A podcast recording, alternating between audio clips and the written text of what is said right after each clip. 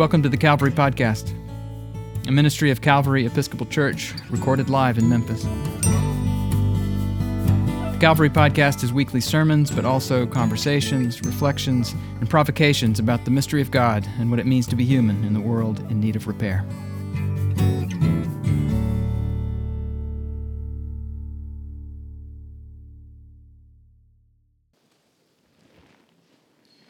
In the name of the Father, of the Son, of the Holy Spirit. Amen. Language has the power to liberate. I learned that firsthand while in a year long clinical pastoral education program as a chaplain resident at Wesley Medical Center in Wichita, Kansas. In addition to making hospital visits, we were expected to present a project on any medical topic of our choosing. I chose suicide survivors, persons who have experienced the death of a family member or a close friend by suicide. The reason I chose this topic is that my family, like many of yours, has been touched by suicide. My father died by suicide 40 years ago when I was age 23. For years, it was hard for me to talk about this, and frankly, it's still hard, partly because I felt stigmatized much like the heroine of Nathaniel Hawthorne's novel, who wore the scarlet A for adultery, I felt like I was walking around with a scarlet S on my forehead. People seemed afraid to talk with me about my dad's suicide, but I wondered what they said behind my back or what they thought. And I wondered if I was being shunned in some way. The worst part of it is, I began to stigmatize myself. While working on the project, I read a book on suicide survivors that suggested a different way of talking about a loved one's suicide. Rather than saying, My father committed suicide, the author invited me to say, My father died by suicide. You cannot imagine how freeing that was. Rather than defining my father's life by what was once considered a crime or an unpardonable sin, the cause of his death was simply defined while leaving open the truth of his life as a whole, as a loving father and as a loving husband, a beloved child of God. And as his son who bears his name, I've come to learn I'm not defined by the cause of his death, but defined more in the multiple, dimensions in which I'm his son and a fellow beloved child of God. In our gospel passage today from Mark, Jesus had a choice. He could have ignored the man with the unclean spirit, which is probably how the religious leaders of the synagogue would have handled this situation. Or he could lean into this man's story and into this man's plight. Jesus courageously chose the latter. Simply by looking in this man's direction, Jesus gave dignity to the humanity of this person shouting. Jesus removed whatever demon this unclean spirit was he did so through the authority of his speech, his language. But he removed a perhaps larger demon at the same time. He removed the stigma that this man felt. It was as if Jesus erased the scarlet U for unclean spirit this man felt on his forehead.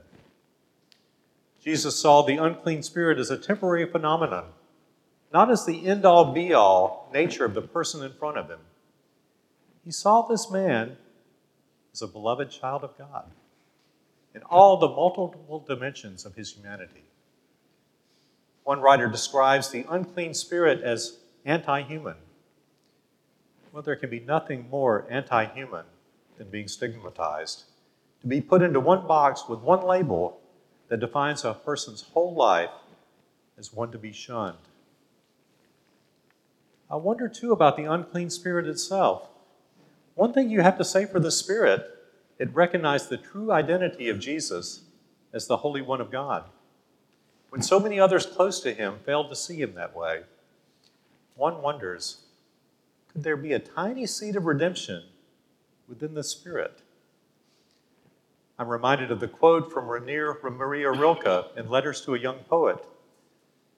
Perhaps all the dragons in our lives are princesses who are only waiting to see us act just once with beauty and courage. Perhaps everything that frightens us is, in its deepest essence, something helpless that wants our love. If not for the unclean spirit itself, this thought expressed what Jesus did for the man with the spirit. During our Bagat Brothers men's Bible study this week, one of our brothers told us about a documentary entitled Shaking Hands with the Devil. It's a short film presented by David Plummer, an international wildlife photographer who has Parkinson's disease, about the plight of persons with Parkinson's in Kenya. Because of their shaking with the tremors of Parkinson's, sufferers are stigmatized as having evil spirits and as practitioners of witchcraft. Many are persecuted, some have been outright killed. They are denied medicine, and they are shunned from the community. People are afraid to shake hands with them or get near them because they will think they will catch these evil spirits. The documentary ends with hopeful efforts seeking to educate and tell the truth about Parkinson's to bring the language of liberation to those who are stigmatized. A key part of these efforts is the formation of support groups to let sufferers know they're not alone, that others share their experience and understand. As part of my clinical pastoral education project in Wichita, I joined a suicide survivor support group. Most of the members of the group had experienced the death by suicide of a family member or close friend within the previous six months or so. There were two of us in the group who had been touched by suicide a number of years prior. We offered some hope to those who were still reeling from recent tragic deaths of loved ones.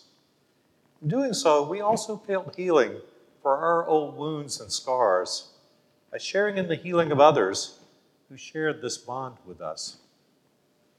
Just knowing there were persons like me and hearing their stories made me feel less stigmatized.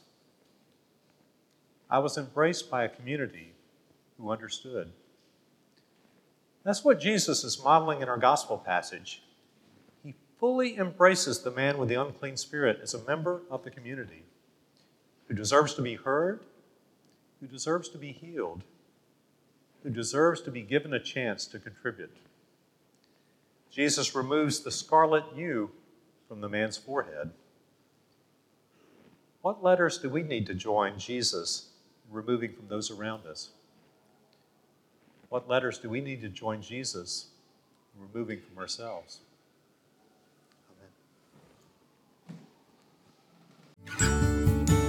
If you're curious about Calvary Episcopal Church, we are an eclectic bunch of Christian people who don't all think the same thoughts or dress the same way or vote for the same candidates or even believe all the same things about the mystery of God and what it means to be human. But we do believe that we need each other because of our differences, not in spite of them, and that God calls us into unity, not uniformity.